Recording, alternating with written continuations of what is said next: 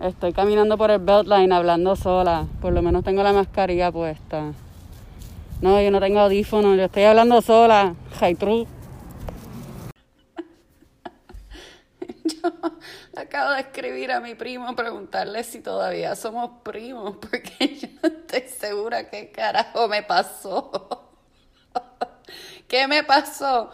Bueno, yo sé más o menos. Tiene mucho que ver con los hombres. Yo llegué hasta el máximo de tolerancia. Yo no lo podía creer.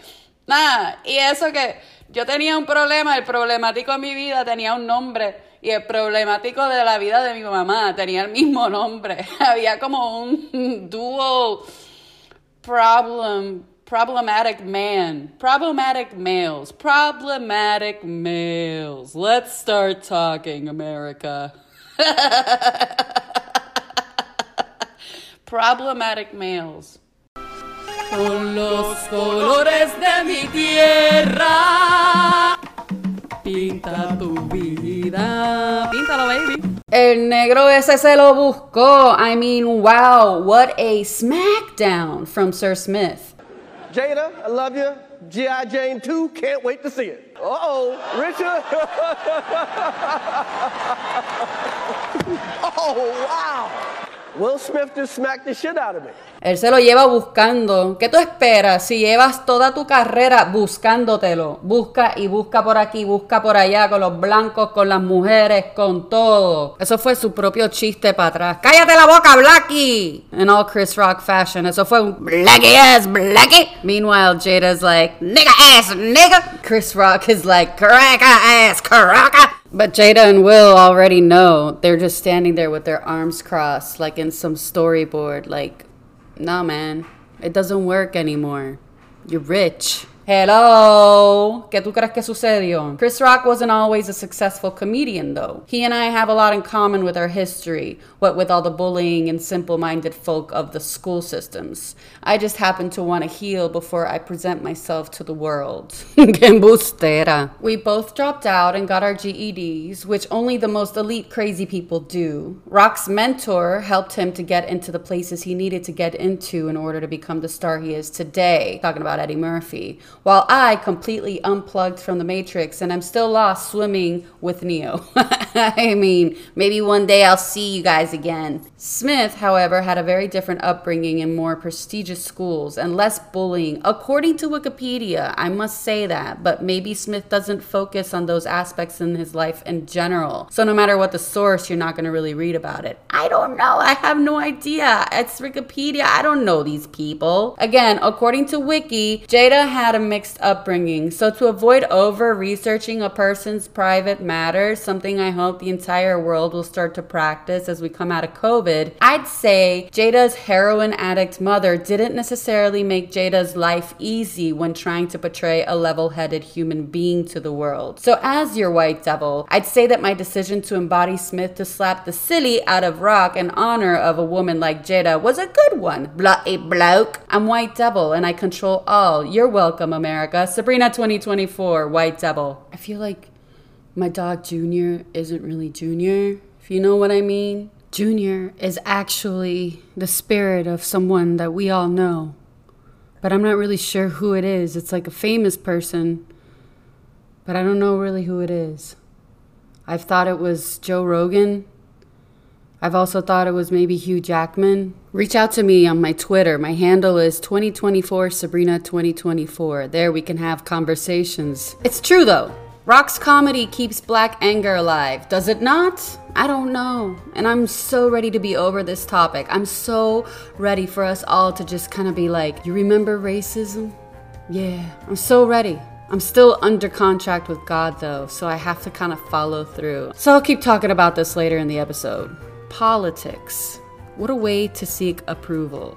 Politics. I went in as a traditional insecure little Latina, hoping people would like how I can make them laugh, you know? Too real was my fear of it. Too much pain, you know? Too much seriousness, and no one wants that. The entire globe seems to rely on laughs to avoid their ugly. And it makes total sense. I thought about this. Without marijuana, it makes total sense seeing as how we have instant access to so much entertainment these days. What is all this instant entertainment doing to us? Is it good? Do we ride the wave and hope for the best? Is Netflix being responsible? And it's not just Netflix, I'm talking about all the conglomerates. Do we need laws to govern our instant access to entertainment, including social media? I want to talk about this. Puerto Rico, assuming the entire globe is or will soon be renamed Puerto Rico, as I had originally set out to do before I lost my mind. As a clean person living back in Atlanta, I've realized that addiction is real, you know, that's what I'm talking about. Your president feels it is my duty to make it very obvious.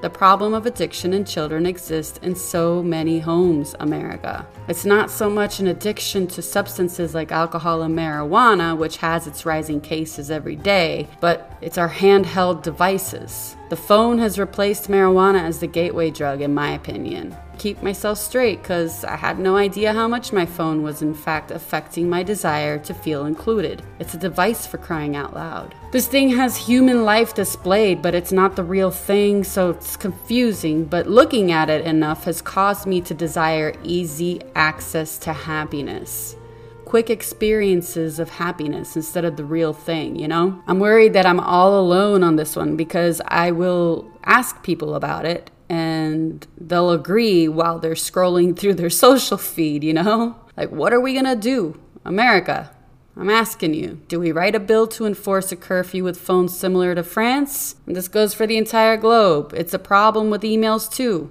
People obsess about receiving emails and look at their inbox over and over and over again. I'm I'm frankly terrified.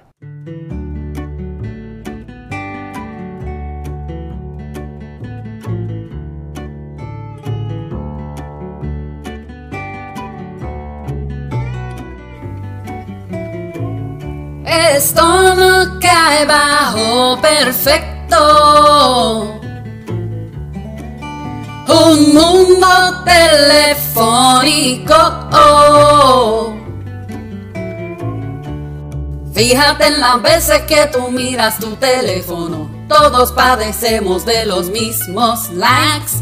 Nadie se pregunta sobre vida en el perímetro. Todo nos sucede en este santo device. This world is slowly burning while we're staring at our telephone. Everybody's talking about their own device.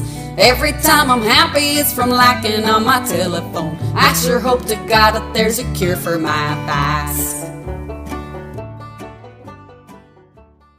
So, yeah, it's a problem. Marijuana has also become a bit of a concern now that it's legal in so many states and territories. Everyone is more lenient, even though it might still be illegal in some regions. In Atlanta, for example, it is illegal to smoke marijuana, but police enforcement seems to be a little less strict about it, especially since COVID. Are police more lenient because people are more chilled under the influence, therefore, there is less initiative to act out on crimes? Do police still bust dealers for dealing marijuana?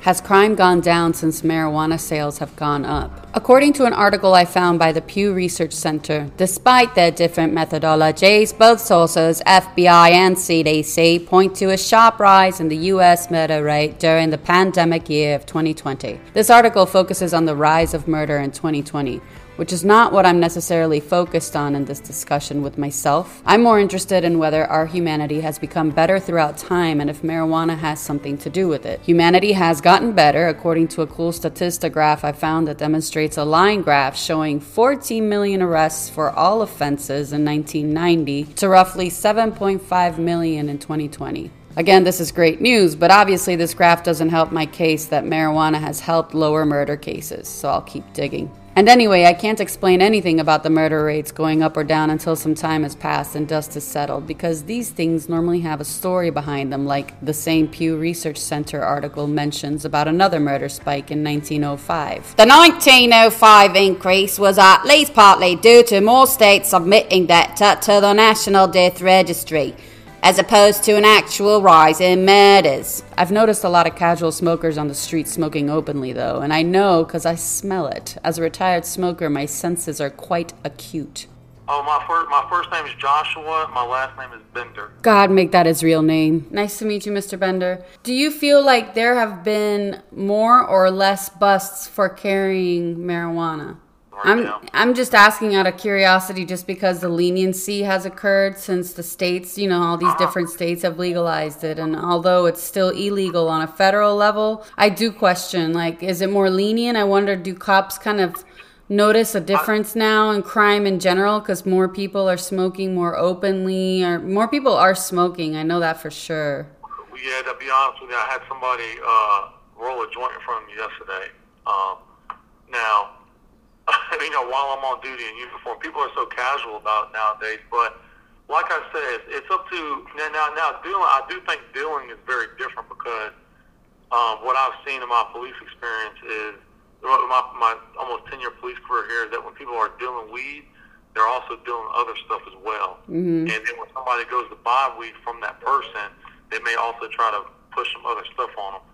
Okay. Um, now, there's different things. Now, if you're smoking weed and you're carrying a firearm, just like if you're drunk and carrying a firearm, you know, it impairs you so, you know, you can get charged with like reckless conduct. Right. If you're smoking marijuana and you're driving a vehicle, you can you can also get DUI. Interesting. I don't want to talk to that man anymore. But it really does spark my interest to know if legal marijuana is going to change a murderer's decisions or a gun carrier's actions. I'll let you know when I find out more. It's that time. We're going to talk about COVID. It has not been easy, America. These last few years of COVID have been a trial for all of us. We were thrown back. Before COVID, we were peacefully resting on the edge of a deep pool of sorrow, but we found peace with a good paying job and excellent benefits. We were stable. This is going to get deep, America, so go on ahead and pause in your affairs. This needs to be heard. COVID has opened our eyes to people, especially children, and especially children affected by poverty in ways I hadn't wanted to imagine. COVID didn't change our poverty crisis as much as it exposed it to more onlookers. According to UNICEF's For Every Child, there has been a roller coaster of strife for these children. The biggest jump seen from 2019 to 2020, where monetary poverty grew from roughly 575 million to 666 million. Data brought to you by UNICEF.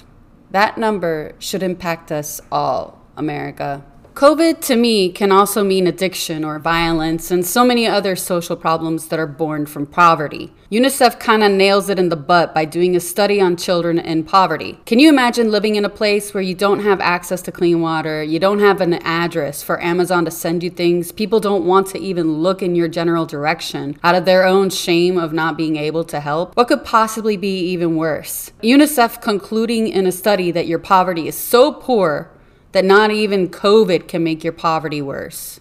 That's worse. That's the extreme poverty UNICEF has been trying to understand during these hard times because as a scientist, you have to understand how pandemics affect everyone. There's many levels or dimensions as UNICEF calls it of poverty and wealth. The two extremes being extreme poverty and extreme wealth. Stating the obvious, just go along with this. We all want to be as close as possible to extreme wealth. Duh. I come from an island where poverty is so strong we try to ignore it in order to continue getting closer to extreme wealth. I remember when I was a young woman studying in La Universidad del Sagrado Corazon, I visited one of the poorest neighborhoods on my island and I couldn't believe that they didn't even have money to pave their roads. El estudio, patrocinado por la UNESCO y realizado entre otros por los doctores Marcia Rivera y Bernardo Klicksberg, especificó que el 68% de la población tanto de Maricao como de Orocovis es pobre, mientras en Lares, Las Marías y Adjuntas el 65% de la gente vive en la pobreza. This article I found by WAPA talks about how capital growth works against poverty.